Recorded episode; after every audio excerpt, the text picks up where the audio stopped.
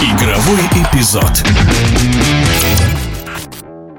Главой департамента судейства Российского футбольного союза назначен 50-летний серб Милорад Мажич. Возможно, это как-то поможет улучшить качество судейства в российской премьер-лиге. По крайней мере, у Мажича большой опыт. Он работал на чемпионате Европы 2016 года, на двух чемпионатах мира в Бразилии в 2014 году и в России в 2018. И, пожалуй, особое значение имеет вот такой факт из биографии. В 2008 Мажича впервые поставили работать на вечное дерби, на матч между Цервеной Звездой и Партизаном. Впоследствии в своей карьере он судил еще 12 таких встреч. О назначении Мажича в прошлом игрок сборной России, чемпион Нидерландов Дмитрий Булыкин. Наверное, лучше спросить РФС, для чего они назначили иностранца главой департамента судейства.